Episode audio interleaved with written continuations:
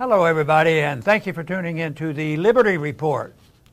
With us today is Daniel McAdams, our co-host. Daniel, good to see you. Good morning, Dr. Paul. How are you this morning? Doing fine. All set to go. And the markets are still opening, but they're pretty weak. Yeah. That is the conventional markets. Yeah.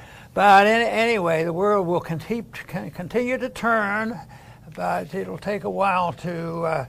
You know, there's a lot of resilience to even a whisper of liberty. You know, people do survive, even on the worst of time. Yeah. And that's what we're doing. We're living off the past, you know, income and the past, you know, opportunities we had in a much freer society.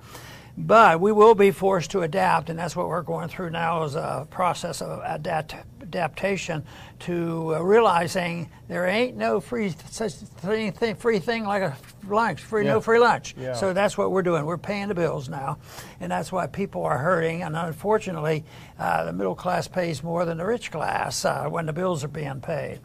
But right now, one of the biggest things politically here is the issue of energy, oil prices, just as it was, as I recall very vividly, about how the Saudis precipitated and aggravated the inflation that we created ourselves, and we had all kinds of problems in the 70s, and we went the whole year because everything the government did, they just delayed the recovery, so it was a bad decade.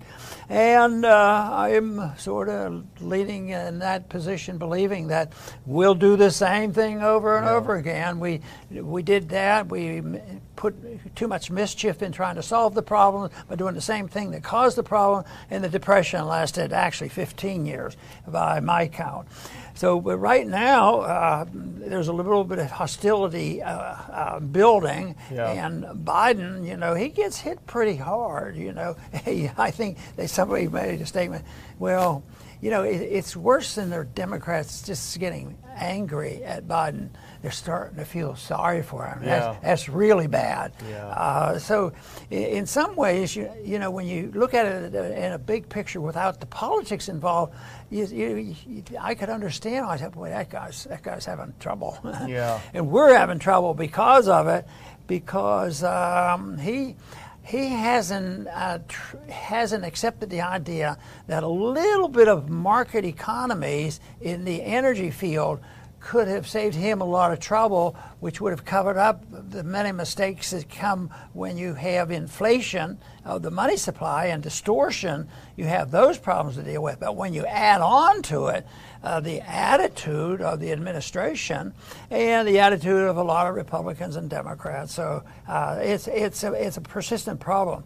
But this week and this weekend, Biden was really at it. He got pretty upset about what's happening, and he has sent a letter to Big Oil, and it's not a friendly letter. Come over and let's have a beer together. It was a great deal of anger, but you know, as I recall, sort of. I think he wasn't exactly Big Oil's friend even during the campaign, and he had his antagonisms with them, and now people say, why is he doing this? Why is he doing it? Well, he's just an honest man. It's hard to believe, but he's following up his promises, unless I've misconstrued that. Yeah, it's, you know, he sent a letter to big oil companies, several of the biggest companies, and basically, you know, through the letter, what he's trying to tell America, because everyone is feeling it. You know, my gas tank is down to an eighth of a tank, and I'm afraid to go to the gas pump. But he basically says, it's not my fault. These aren't my policies. Nothing that I did this. He blamed the oil companies. In fact, you can put that first clip up. He's mad at them. He said, at a time of war, refinery profit margins well above normal being passed directly to American families are not acceptable. So essentially he's saying, it's all your fault, companies. You're making too much money. And by the way, we're at war. Don't you know that? You need to do everything that I say. I'm the commander-in-chief. You're making too much profits. And then he also goes on to blame, of course, Vladimir Putin. And he says, Vladimir Putin's price hike is driving up goods costs for consumers. I appreciate your immediate attention to this issue and your efforts to mitigate the economic challenges that Vladimir Putin's actions have created for American families. So again, it's him passing the buck. It's everyone's fault but his. There was never any such thing as the move for green energy. That was just our imagination. It's all Putin's fault. And there, to be honest and fair to Biden, there is some truth to part of what he's saying. And this is, and we got this from Zero Hedge, and here is a chart from Zero Hedge that points out he's partly right. I don't know if we can get that any bigger, but this is refining capacity in the U.S. And you see that increase, and you see that very precipitous drop-off. That's COVID. That's lockdown policies. Now, unfortunately, they won't admit it because Biden embraced the lockdown even more enthusiastically than Trump did, Dr. Paul. But when you see the radical reduction in our ability to refine oil into gasoline, that's all COVID. So blaming Putin is wrong, but also saying, putting all the blame on Biden is wrong. Yes, and in this recent episode of his challenging the oil industry, I saw it a pretty direct threat, or face our tools. Well, the tools of the federal government are pretty big, but I think the real enemy that the American people are facing and that Biden's facing is trying to arrive at a position of relative truth, at least, just some truth about it. But there's so much deception going on, and Biden, has a record of being pretty tough. He didn't mince words and say, well, we can work things out, and we do need good energy policy, and we do need a little bit of market left. No, yeah. It wasn't that. I mean, it was very, very strong, what he was advocating. And here's an example, and I found a couple of clips that I would juxtapose to explain that he really is kind of revising history here, because he's saying, again, not my fault. It's oil companies, evil capitalists' fault. And here's the first clip. Now, we're going to start at the 35-second mark, and we're going to go to the minute and 3-second mark. This is him yelling at oil companies. I think it was today or yesterday, saying, why aren't you drilling? Why aren't you drilling? Let's listen to what he has to say about this. Can we pump more oil? There are now... there are 172 gas and oil rigs running. Now there are 519 in operation before this all began. But guess what? They have over 7,000 permits to dig oil if they want. Why aren't they out pumping oil? And contrast that with Joe Biden on the campaign trail. And here's a great compilation that's put on that next video clip. That's from the beginning to around the 43-second mark. Why aren't you drilling? Well, he told them that he's not going to let them drill. Let's hear what he has to say here. Would there be any place for fossil fuels, including coal and fracking, in a Biden administration? No, we would work it out. We would make sure it's eliminated. No more drilling on federal lands. No more drilling, including offshore. No ability for the oil industry to continue to drill, period. I guarantee you we're going to end fossil fuel. What about, say, stopping fracking and stopping new pipeline infrastructure? No more, no new fracking. We are going to get rid of fossil fuels. I've argued against any more oil drilling or gas drilling on federal lands. No one's going to build a coal-fired plant again. And we're going to get rid of the ones we have now. So here's him saying, we are going to get rid of fossil fuels. No more drilling, no more fracking, no more coal plants, no more anything. That's him on the campaign trail. And now he's saying, why aren't you drilling? Why aren't you drilling? So it's almost comical, but it's not that funny.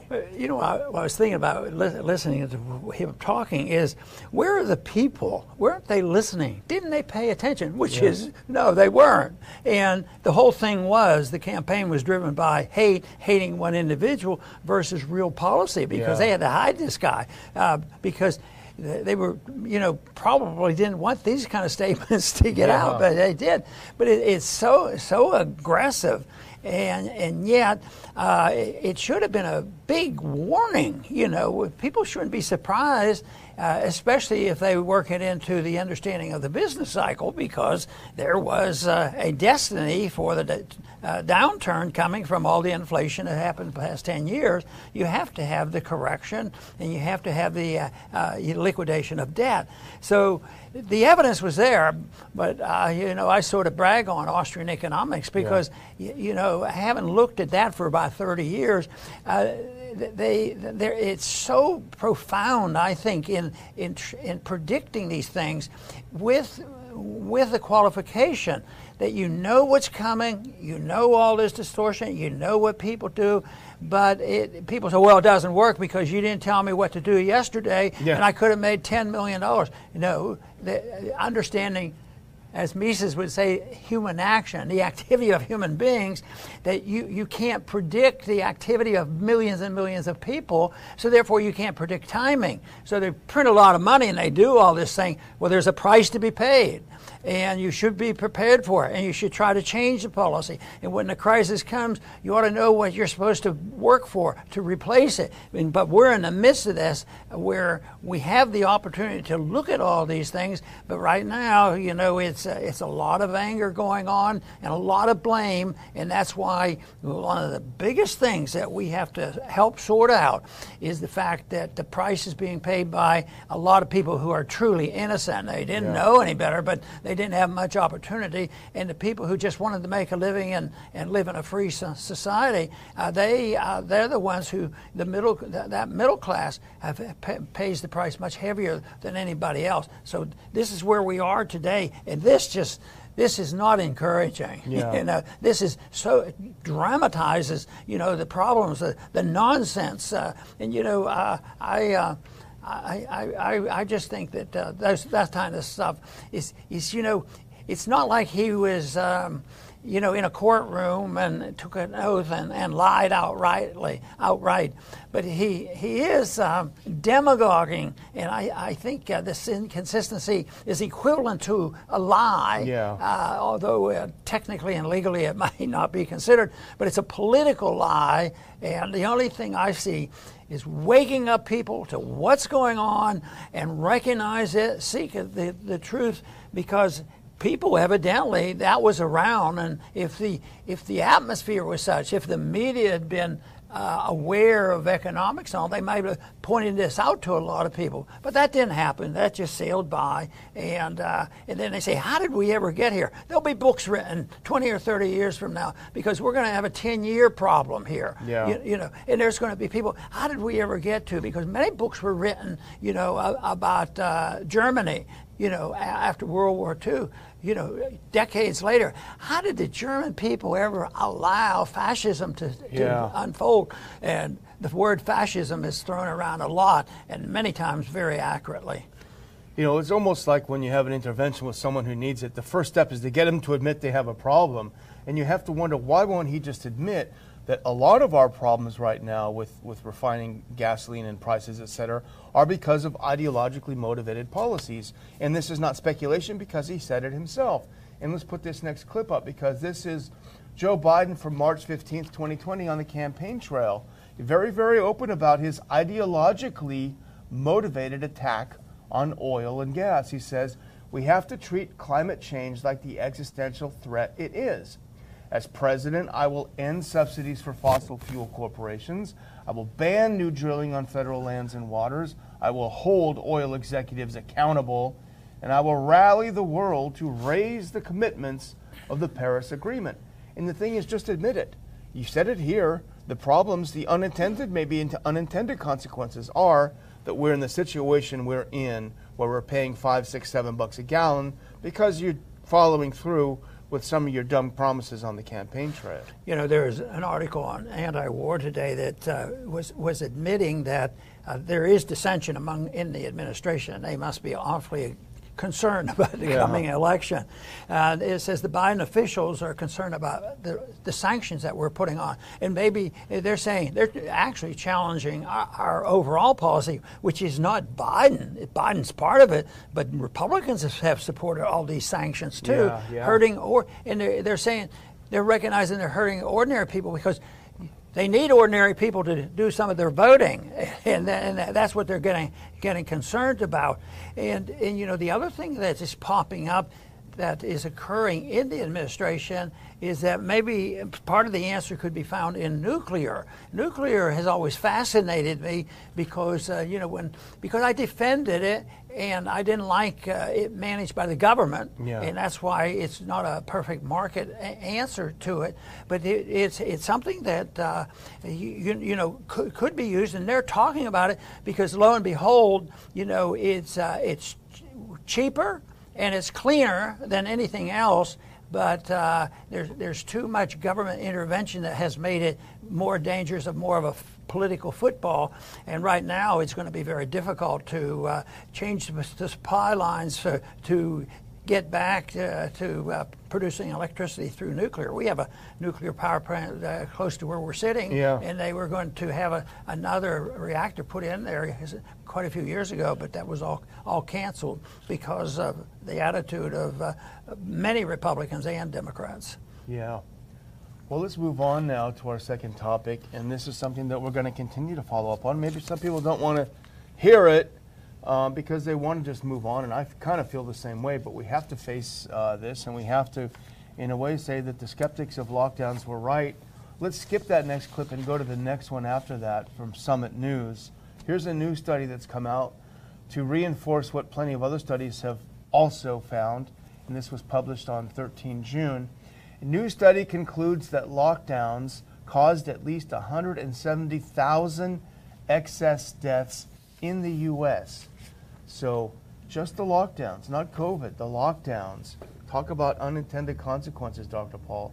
Almost 200,000 estimated additional deaths.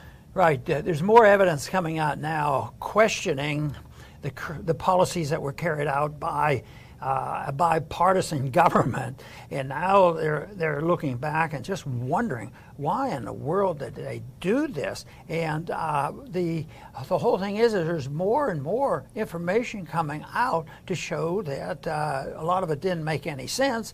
And of course, a lot of people agree with this on this whole idea that there's too many dollars to be made. There's a pharmaceutical lobbying group in Washington. Sometimes they punish people who want to talk the truth about science, and they turned it around on an attack on the First Amendment. You know, it isn't so much that anybody who disagreed with the policies we had the absolute perfect, wonderful answer. Most of those individuals, including us, all we wanted was a fair debate, not to be locked off social media or lose your jobs and threatened because they didn't want to hear about this. But now I think the complications from, whether it's from the lockdowns and the vaccines and all, it's going to last a long time. Yeah. And it was based on the fact that they turned it upside down and said that people who defended debate and argued for the cause of natural immunity were punished severely. Yeah. And that's no way to operate in a free society, which we do not have. Yeah. And this, again, was on Summit News. The study was conducted by the National Bureau of Economic Research, so it's worth looking into this article. The other thing that was interesting about this study, Dr. Paul, is he also looked at the Europeans. And here you can contrast countries that locked down and countries that didn't. And he says that the researchers state that for the European Union as a whole, the estimate of excess deaths per 100,000 is 64 non-COVID excess deaths per 100,000 for the EU as a whole. They also point out that in contrast, the estimate for Sweden is 33, meaning that non-COVID causes of death were somewhat low, actually lower during the pandemic. And this is interesting. In 20 and 21, the country had an average excess death rate of 56 per 100,000 compared to 109 in the UK, 111 in Spain, 116 in Germany, and 133 in Italy. So the more the lockdown states, the heavier the lockdown, the much higher non-COVID excess deaths. The lower the lockdown, like in Sweden, the lower the excess deaths. You know, the evidence is coming out now that when you follow these patients long term, the people who had vaccinations are more likely to get a second infection, which means there's something really messed up in the whole immune system, and they they have to then be doing. They're more likely to be sicker than those who didn't have anything. Yeah. So once again, it challenges them. It just must drive them nuts, because this is evidence. Truth does win out, yeah. But it's so slow. And even now, thank goodness, it's not so. Threatening to us, you know. Even the people. We talked about how the people are reacting, and they probably identified, you know, the lack of severity early on. But now they're saying that, you know, for the things that people are concerned about in this election, it's at the bottom of the list. Yeah. All this stuff. But these are facts that they're going to, even though it won't have the political clout, it still is very important, you know, that what they're doing is not good science in many ways, and yet they flip it around, that if you oppose it, this is the control. And of course, this is what Biden have. They have these little committees, and they check out your speech all the time, you know, speech control. Yeah. Well, here's another study on that same note that, honestly, if it had not been published on MSN with Microsoft Network, which is thoroughly mainstream, I probably wouldn't have even brought it to your attention. But the fact that it is out there in the mainstream media, I think just makes it fair game for us to comment on. And let's put this next clip up, because I had to do a double take when I saw this. The headline is, "Severe COVID-19 is rare in unvaccinated people, a survey reveals." And just leave that up there for a second, because what it says is, a survey has found that people who did not get the vaccine had a lower rate of suffering severe COVID-19 amid the pandemic. The survey, uploaded to the preprint server ResearchGate, presented data from more than 18,000 respondents from the control group, with more than 300,000 overall participants. An analysis revealed that compared to those who got jabbed, unvaccinated people reported fewer hospitalizations. That is pretty shocking, but we will put a caveat in there, because we read the fine print. And let's put this next one up to cover our bases here, because we have to show the whole thing. It said, this is the same article, since the participants were self-selected and self-reported, the survey findings had to be interpreted with care compared to statistics or studies based on randomly selected populations, according to the Alliance for Natural Health International. So, yes, take it with a grain of salt. However, it's a mainstream publication. They're not about to publish something like this, I think, without checking it, you'd think.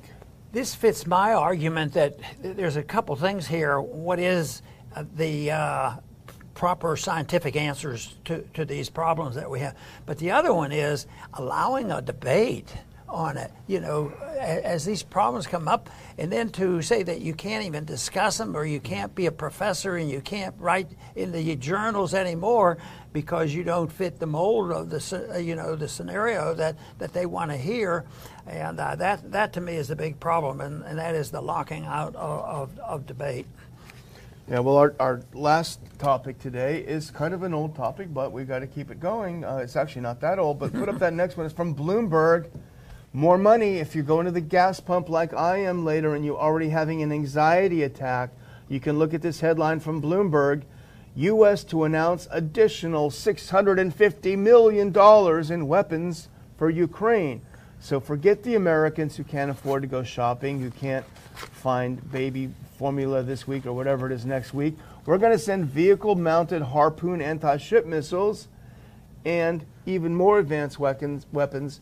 $650 million. And now, in fairness and accuracy, I think this is taken from that $40 billion that was appropriated, so I don't think that it's new money. Nevertheless, that money is being taken and sent over there at the expense of Americans who are in a bad way. Yeah, and it's been rubber stamped by 50 nations up in Brussels. What's happening in Brussels? Oh, that's where I think NATO spends some time there, and they've got them together, and you know, the nations are quite willing to go along. Well, why would they want to give the United States so much money and go along with our policy? Well, it's not quite that way. You know, they're not. They toe the line because they want to be on the list of who's going to receive funds, because America is going to be rich forever. Yeah. So that's why they have to do America's bidding.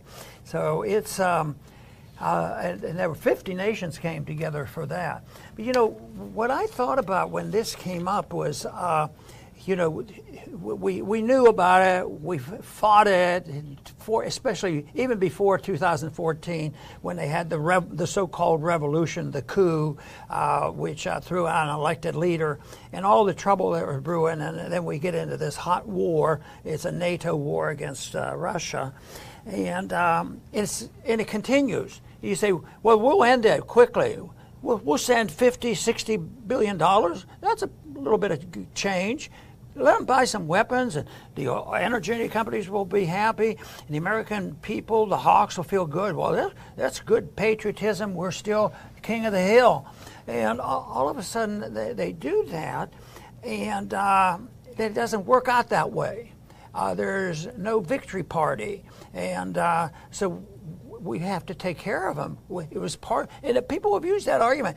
They at times would agree with me. Yeah, you're right. It didn't work out so well, but we're legal. We're morally responsible. We did the harm, so therefore we have to pay it. But the American people didn't do the harm. But anyway, that's their argument for continuation.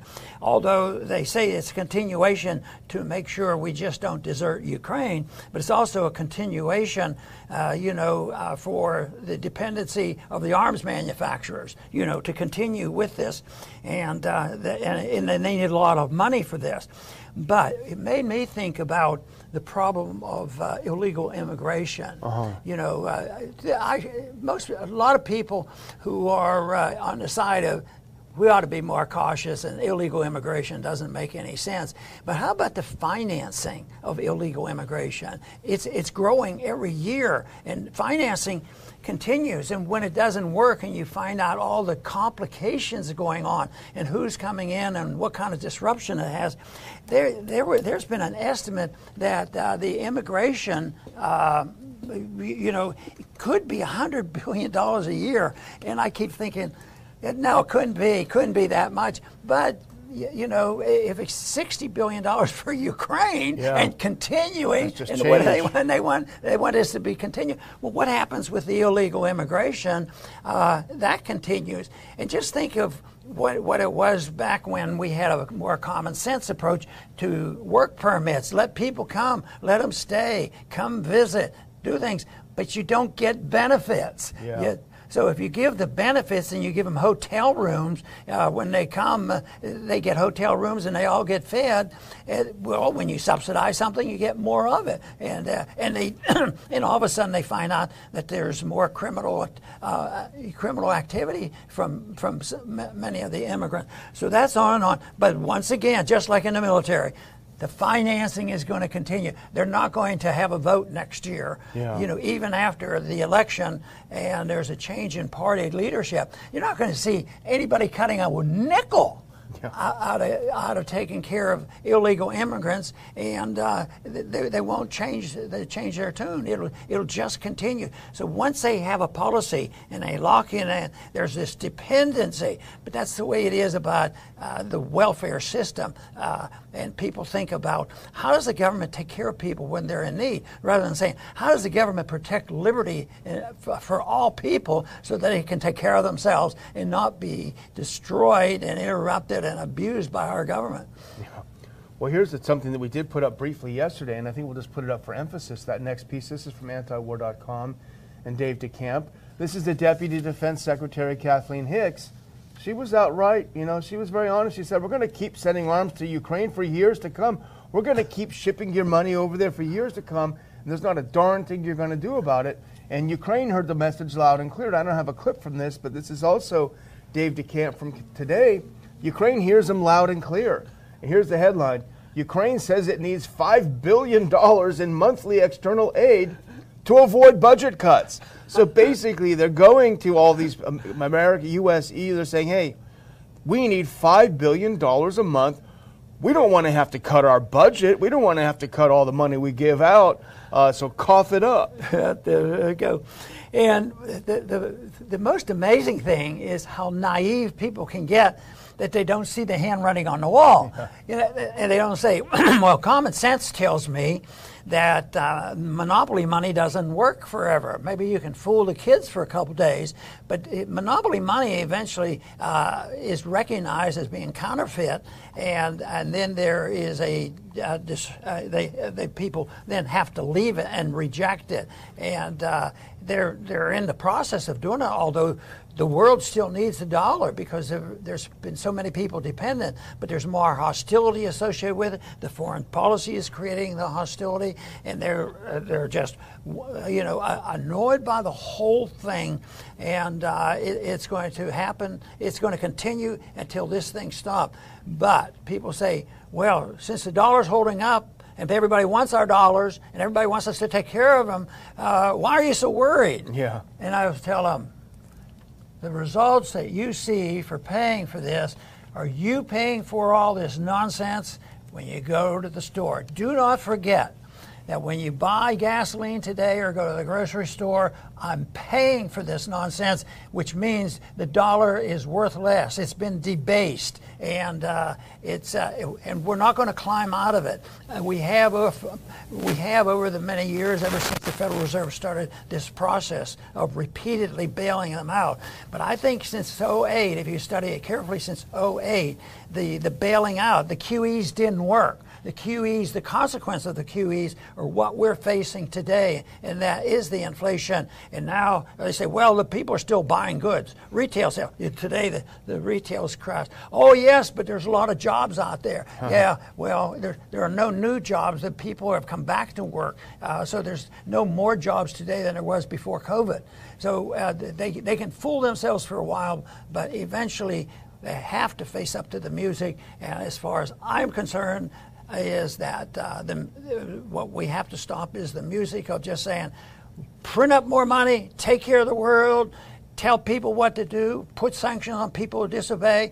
If they don't do what we tell them, we'll bomb them. Yeah. That is going to end because the people are going to rebel against us, and besides, we're going to go broke. Well, here's a little reminder again of where that $5 billion a month is going, and that $700 billion, whatever we're spending. This is from Ukrainian News. It's a Ukrainian website. It came out a little under a week ago. A little bit of news that you won't see on CNN or Fox. Put up that next clip, if you will. This is the plucky little democracy that we're preserving. The Eighth Administrative Court of Appeal partially satisfied the claim of the Ministry of Justice and banned the activities of the opposition bloc political party. The Ministry of Justice has said this in a statement. Ukrainian news agency reports, quote, according to the court decision, it was decided to transfer all property, funds, and other assets of this party to the ownership of the state. So essentially they banned the opposition political party, and this isn't RT, this isn't a Russian propaganda website, this is a Ukrainian website saying, yeah, we decided to go ahead and ban the opposition party. That makes things a little bit more smooth.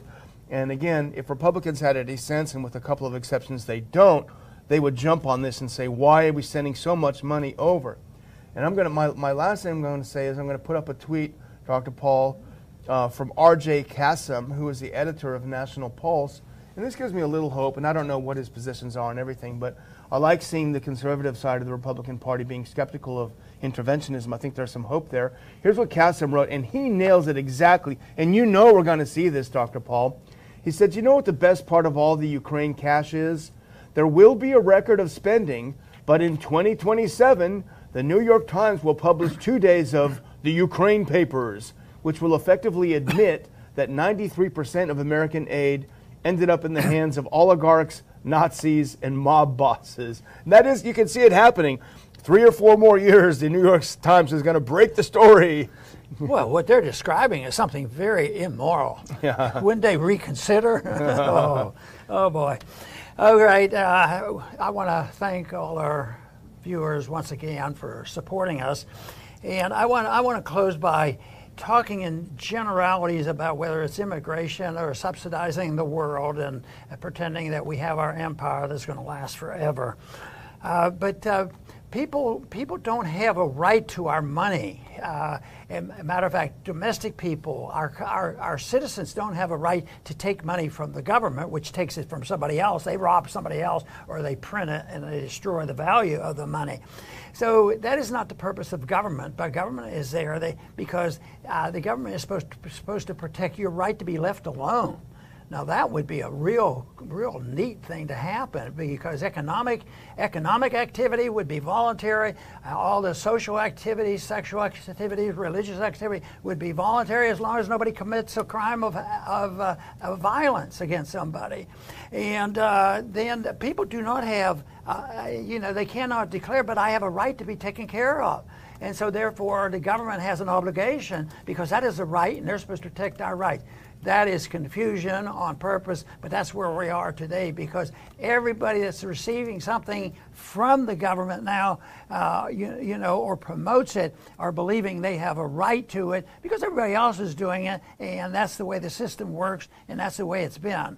Yes, it's been that way way too long, but that's not the way we started. And we started in this country with an understanding of what a free society was like, and they also emphasized the principle of private property and voluntarism.